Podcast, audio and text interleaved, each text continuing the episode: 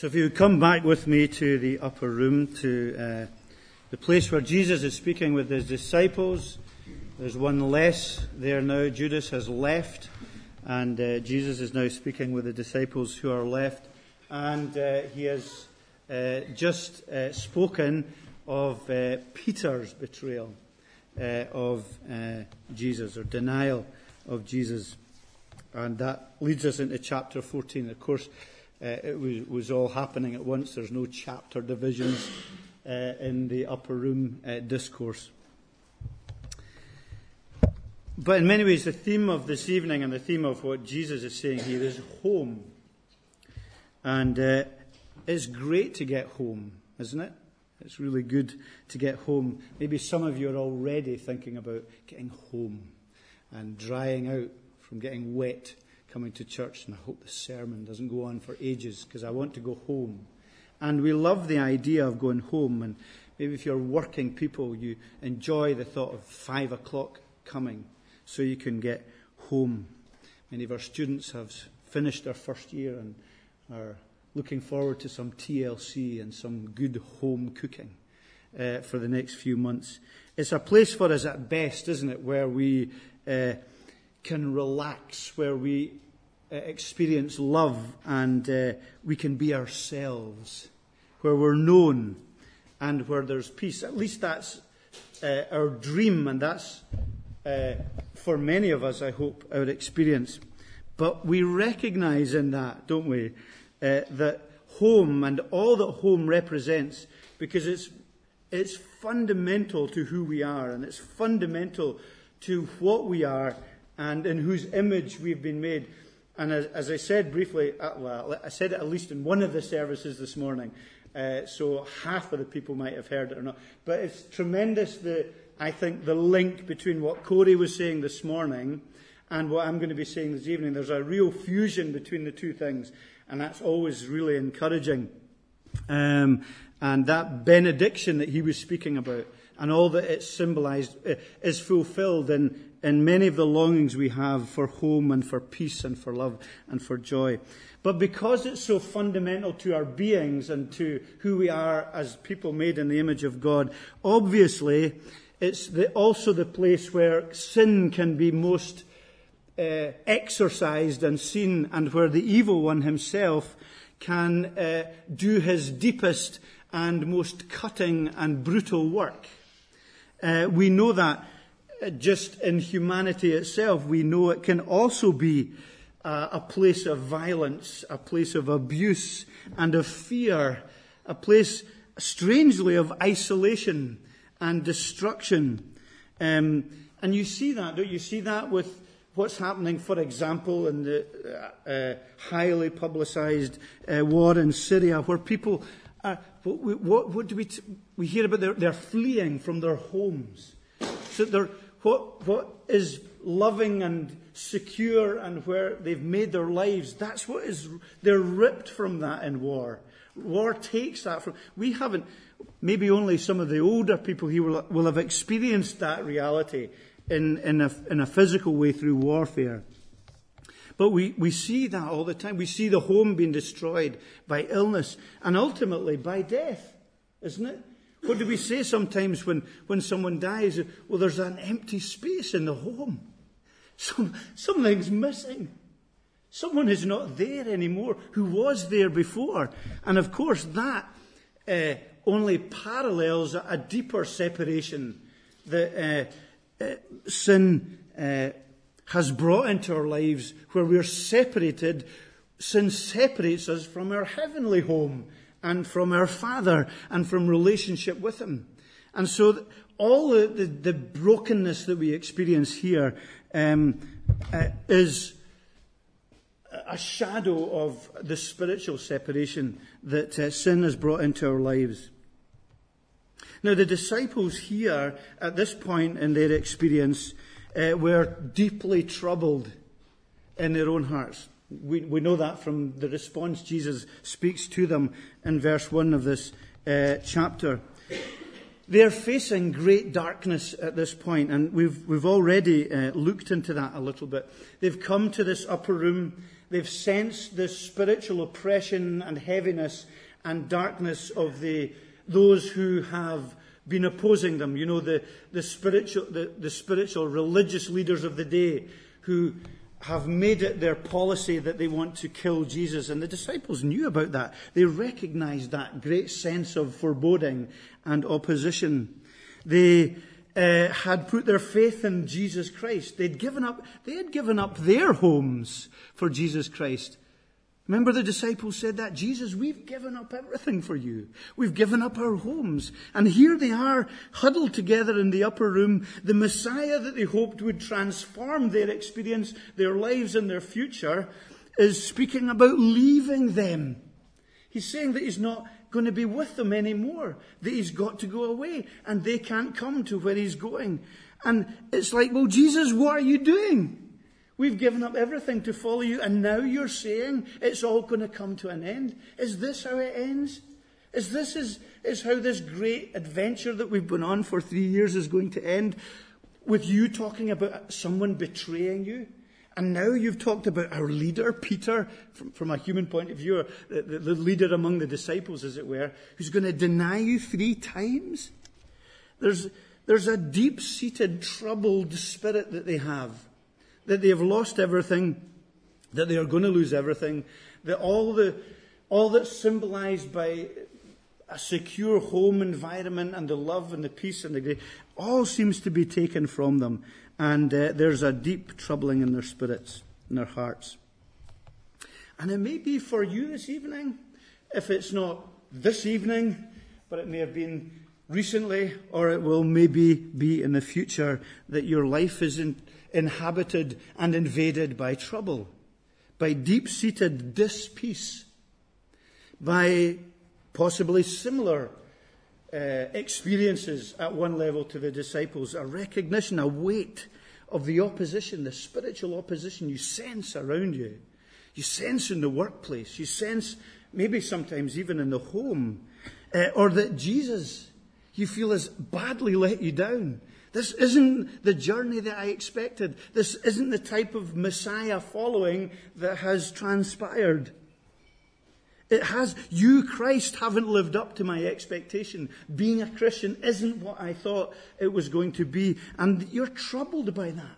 Right at the very core of your heart. Let down by Him, let down possibly by others, primarily uh, maybe other Christians, which seems to hurt uh, and is a dagger to the soul even more. Broken life, broken dreams. What? When you feel that deep seated trouble in your heart and soul as a believer, what has Christ got to offer? What does Christ offer the disciples here, and what does he offer us in our lives?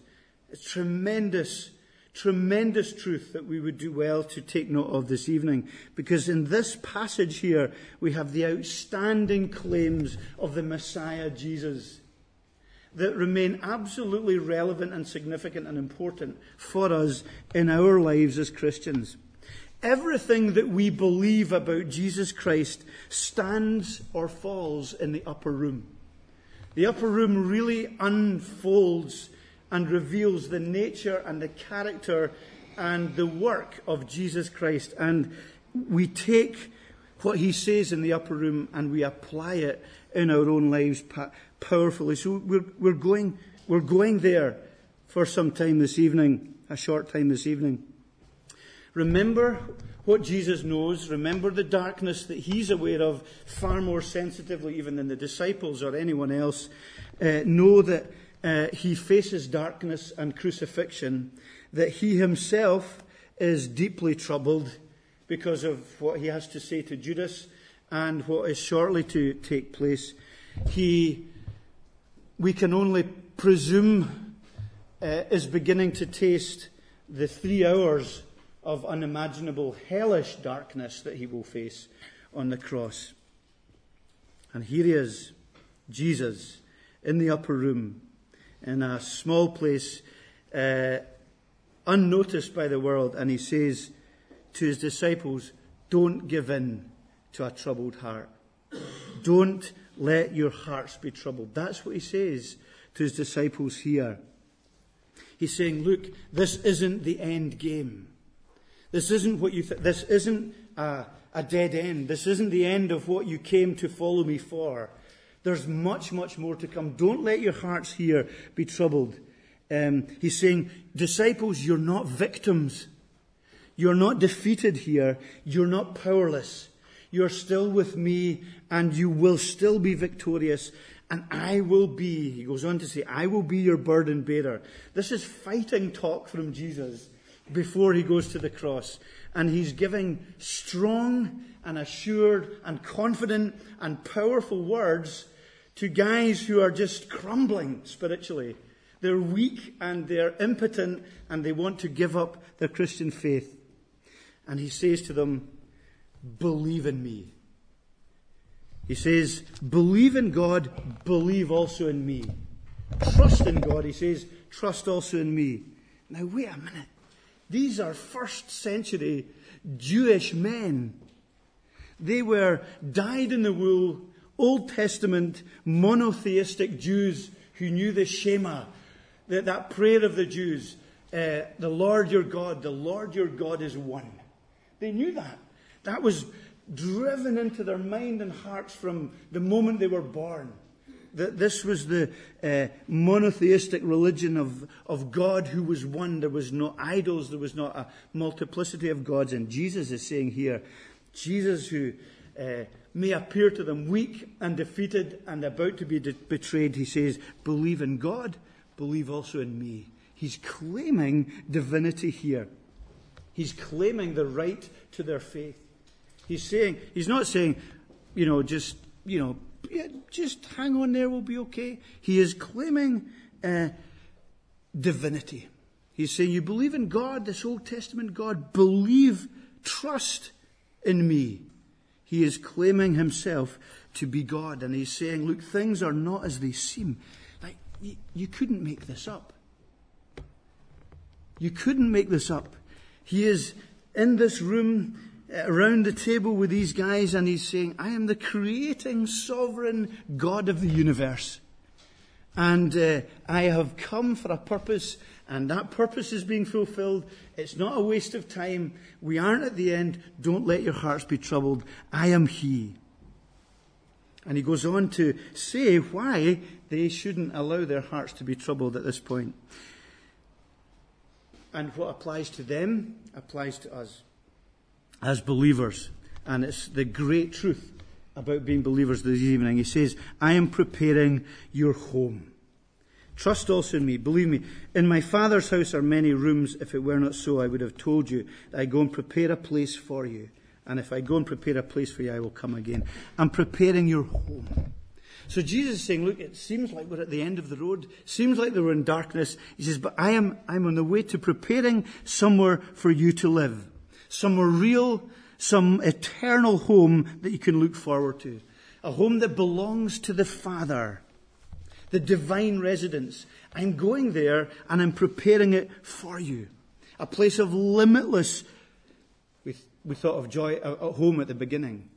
The kind of, uh, the ideal vision we would have at home multiplied infinitely. He is preparing that for us, a place of security and rest and joy and adventure a physical home for us to be in, a playground, a dining room, a city of gold, a garden, uh, a place of family love, of belonging, and of worship. I am preparing that for you.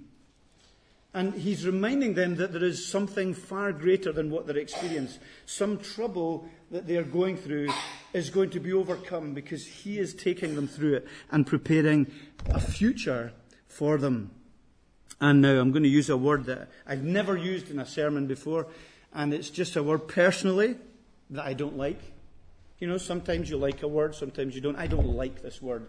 I don't like the look of it uh, when you see it written, and it's come into popular uh, kind of language recently. I, I don't remember it really being said much before, but it works here. This home he's preparing is bespoke. Okay? Everything you go, everywhere you look now, it's a bespoke furniture, it's a bespoke this. And I never heard of that word until about three years ago. Where did it come from? But it means something especially prepared individually. And he says here, I go and prepare a place for you. For you. Something that's designed for, for God's children. Something that is absolutely, completely designed for our fulfillment, for our satisfaction, for our uh, love and belonging and joy. And that is because God is our creator. And He knows exactly what will be the most glorious home that we can enjoy. I know I've heard a lot of people saying, I, am not sure if I'm going to, I'm not sure if I'm going to enjoy heaven. Sounds a bit dull. Sounds a bit kind of eternity and if on clouds and things. And it seems a bit ethereal and uh, sometimes we spiritualize it to such a degree we, we think of floating around or being uh, um, disembodied spirits there. And it all seems a bit weird. But yet, this picture that we're given here is one of our Father preparing a place eternally that we will enjoy and will find our utter fulfillment in because it is made to our design. It's made exactly for us. You will absolutely enjoy this home that God is preparing for you. It's, a, it's prepared with great love and with you and with me in mind. That's why it has many rooms. There's plenty of room for everyone who comes to Jesus Christ, and it's a place where we will all belong there. Uh, there's a program on the television called Extreme Makeover, and the US edition's far better. And uh, what's amazing about that is that they take a, a, a worthy family who maybe have a disabled child or who do a lot of work in the community, and they're really poverty stricken, and the house is a mess or whatever, and they, they can't afford anything.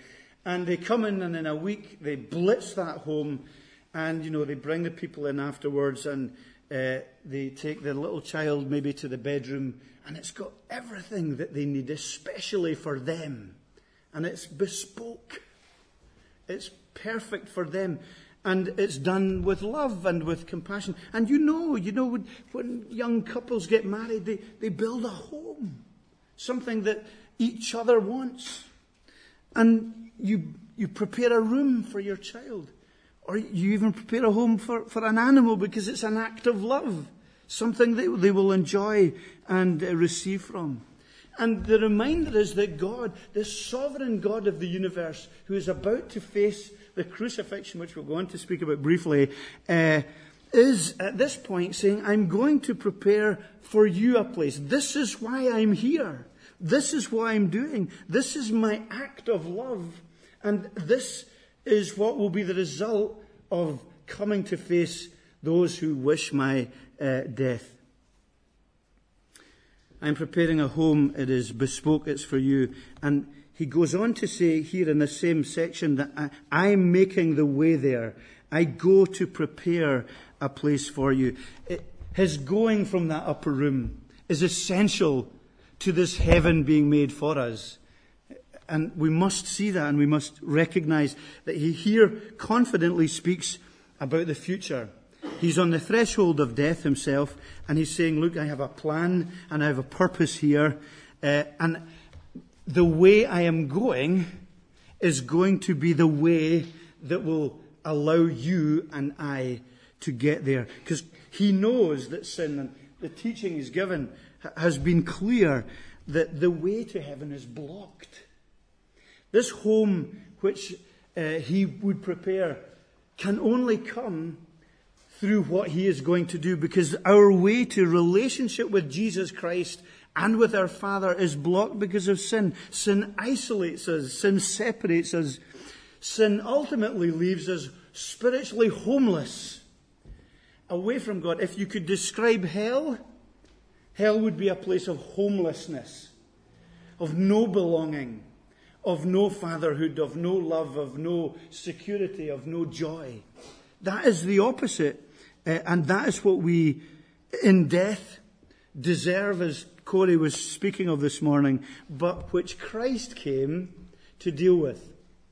Christ, uh, who knew no sin, became sin. He who uh, didn't know that separation, that judgment, that curse, became that on our place. So, for us, we need to remember very significantly that the road to the cross is our pathway, is our uh, driveway to heaven. So Jesus' road to the cross is our driveway to heaven. So God the Son, who we worship this evening uh, as a crucified and risen Savior, it, that must always be our recognition that our, our entrance to heaven is through what Jesus Christ has done in our place, uh, which we again spoke of so powerfully this morning. Uh, in his rejection, in his despair, in his forsakenness in the cross, in his knowing the wrath of the Father, in his knowing the opposition and the bearing of our trouble. He is the one who senses the Father's displeasure against sin, who pays the price, and on the cross who says, It's finished. You know, I hope before too long, someone up there, I don't mean in heaven, I mean upstairs, a builder is going to say, It is finished. And that'll be good, you know, it'll be finished. And we can get back in there and the work will be done. I'm tired of this place looking like a bomb site. And yet, Jesus on the cross says, It is finished. The pathway has been laid. Uh, the work has been done. I have sensed the, the, Father, the Father's displeasure on your behalf, and uh, I have paid the price. And of course, what is significant there at that point is the curtain of the Holy of Holies is ripped in two from top to bottom uh, to signify the way to the Father being opened the way to heaven being opened. It is finished. The cross is our driveway to heaven, and our, the way to Jesus Christ and the Father is opened. Uh, so the cross and the crucifixion is indeed, as we saw last week, is Christ is the glorification of Christ. It is His greatest glory uh, that He is our Redeemer. We can add nothing to that. We can uh, offer nothing to him, his salvation for us is a gift. And it's a way that opens up heaven for us. His death on the cross this evening is uh, what uh, we rejoice in uh, that gives us eternal life. So I'm prepared. He makes the cross is him making the way for us to, to go home. To go home. And then he goes on to say, and if I go there, uh, uh, I will come back for you. Um, I will come back for you. If I go and prepare a place for you, I will come again and I will take you to myself, that where I am, you may be also. I will come back for you. That probably is uh, a promise of a thousand love stories isn't it? I'll come back for you. I will be back one day. The lovers who are separated, and one of them says, I will be back for you. And the Christian and us this evening uh, can know that uh, in the troubles that we face, uh, we are not alone. Now, commentators speak a lot about what this means, about what Jesus saying coming back for you means. And I think it can have different emphasis. Uh, he didn't leave his believers, his followers, as orphans. He said, I'll send my Holy Spirit. So he comes back to us in the form of his Spirit in our lives, in our hearts. Uh, he doesn't leave us alone. So we have his presence with us in that way.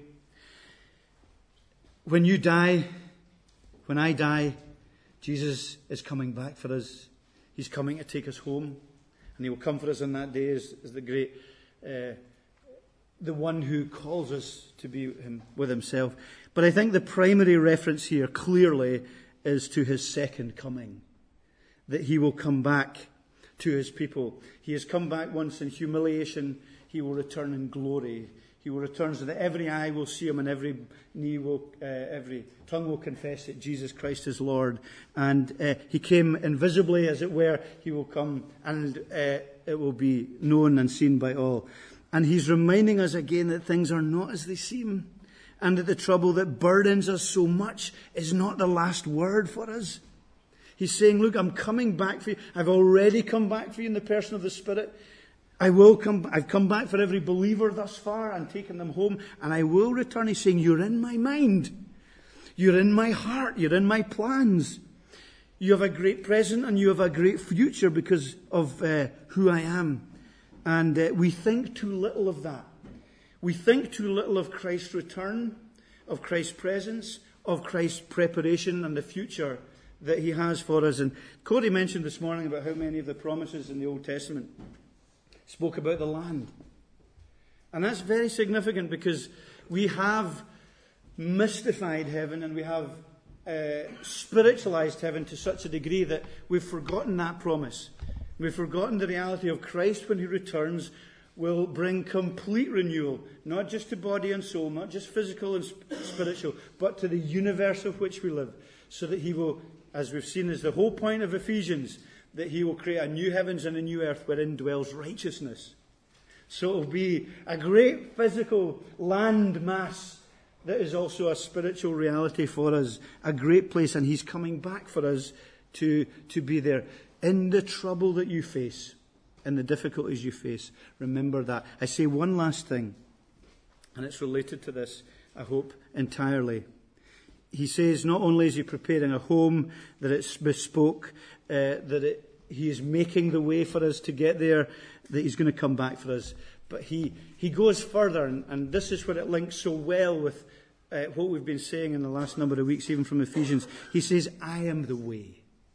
You know, Thomas says, Lord, we don't know where you're going. How can we know the way? Jesus says, I am the way, the truth, and the life. No one comes to the Father except through me. As if his earlier claim uh, to trust in him as you trust in God wasn't bold enough. He now says that there is no utterly exclusive. You want in your evangelism to, uh, to uh, be strong and to be confident, then point people to this phrase and say, then this is Jesus' claim. When people say, How do you know there's not lots of different ways to heaven? How do you know your way is right? How do you know it's not just because the home you were brought up in? Say it's got nothing to do with me, but this is the claim of Jesus. I am the way, the truth, and the life. No one comes to the Father. No one comes home. No one knows heaven. No one knows a future. No one knows eternal life unless it is through Jesus Christ. So Jesus is saying, I'm not just preparing a way. He's not saying, I'm not just making the way uh, through the cross. He's not just leading the way or showing us the way. He is the way. Okay? Jesus Christ is the way because he is the truth and because he is the life. So he himself is the way.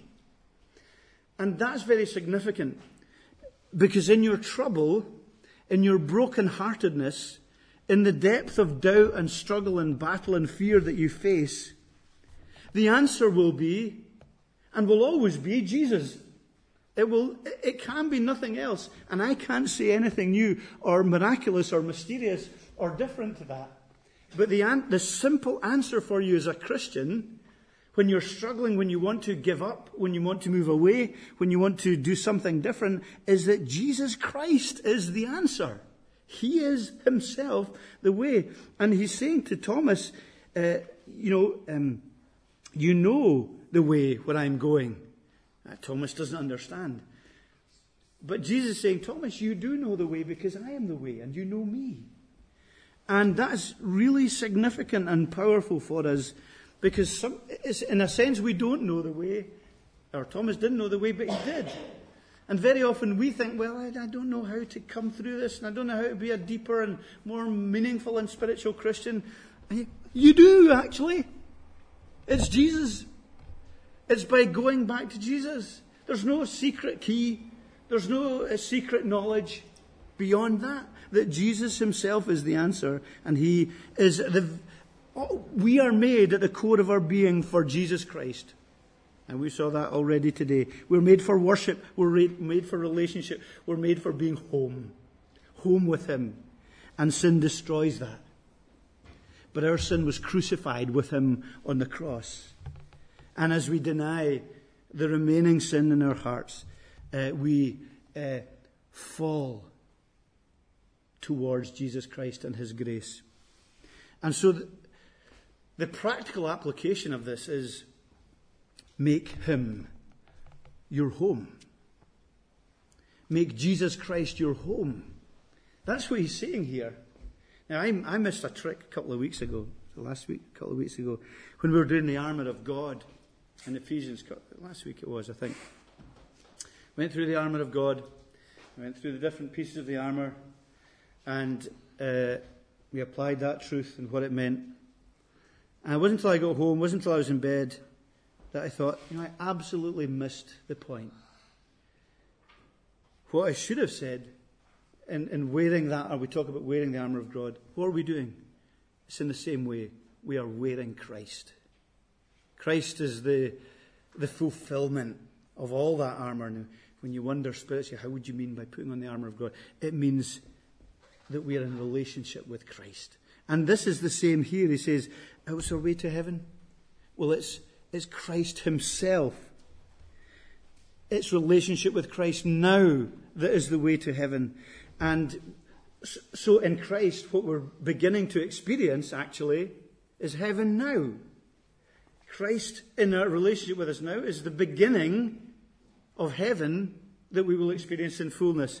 So that closer we are to Christ, the more grace filled life we will enjoy and the more heavenly it will become, even in the midst of battle. Make him your home.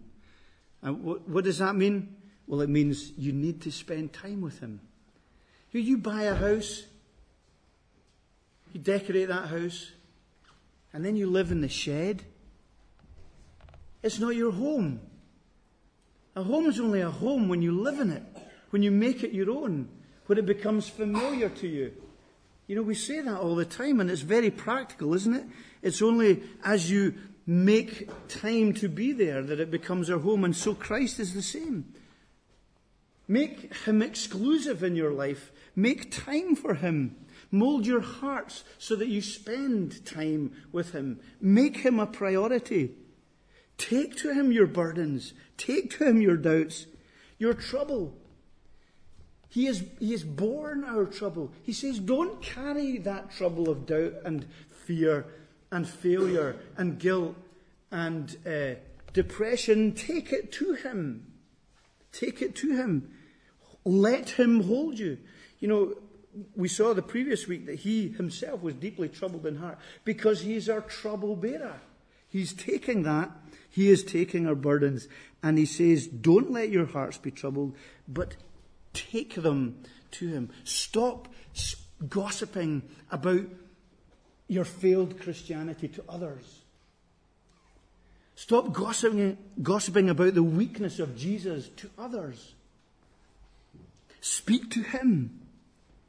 Take your troubles to Him, your failure and all that goes with that. And know the fullness of His presence and of His company. In Christ, we are genuinely coming home in relationship. And we are tasting only beginning to, but we are beginning to taste uh, the victory and the hope and the future and the perfection that is in Him. He's a great Saviour, a, a wonderful, glorious Saviour. Uh, we read from Isaiah 46, and um, someone emailed me this week and said uh, they wanted to know how he was getting on and uh, how things were progressing spiritually, uh, knowing uh, some of the, the battles of, of work and uh, family issues with Katrina not having been well and various things. It's a, another minister in the city. And he said, I was praying for you and I, I, I, I want to give you these verses. Now, I don't know what he was saying about what he thinks about me. Uh, and you'll know what I mean when we get to it. But they were very powerful words and very meaningful words, which we read already. Listen, O house of Jacob, all the remnant of the house of Israel who have been borne by me from before your birth, carried from the womb, even to your old age. I am he. And to grey hairs, I will carry you. I have made and I will bear. I will carry and I will save. And He's going to carry us, and He'll carry us home in relationship with Him. Do not let your hearts be troubled. Believe in God. believe also in Jesus. Let's pray. Father God, we ask and pray that you would help us, uh, even in our old age and grey hairs, and maybe especially in that, to put our trust in you. How easy it is for us to, as we go on in our Christian lives, become more self reliant, more independent, more cynical, uh, further from you. May that not be the case. May we be like Caleb, who, even when he was 85 years old, just felt as vigorous and as strong for the kingdom of God as he did when he was young. And may we be like that. And may we be like that because you are the way, the truth, and the life. And may our energy and our spiritual dynamism and our ability to overcome trouble and our miraculous faith in you, may that grow because of what you have achieved for us, uh, for the uh, burden that you have taken, for the guilt that you have paid the price for, for the glorious future that you are preparing, even tonight as we live our Christian lives. Let's not live, Lord God, as if this is all there is, and as if the troubles of this life are just so great that we can't see Jesus or see heaven. But may we look forward to our home and may we seek to uh, share that gospel of peace in a world of dispeace, of brokenness, uh, of broken hearts and broken homes. And may we go with Jesus Christ and the hope of the gospel to all uh, our neighbours, all who we are in contact with. For Jesus' sake we pray. Amen.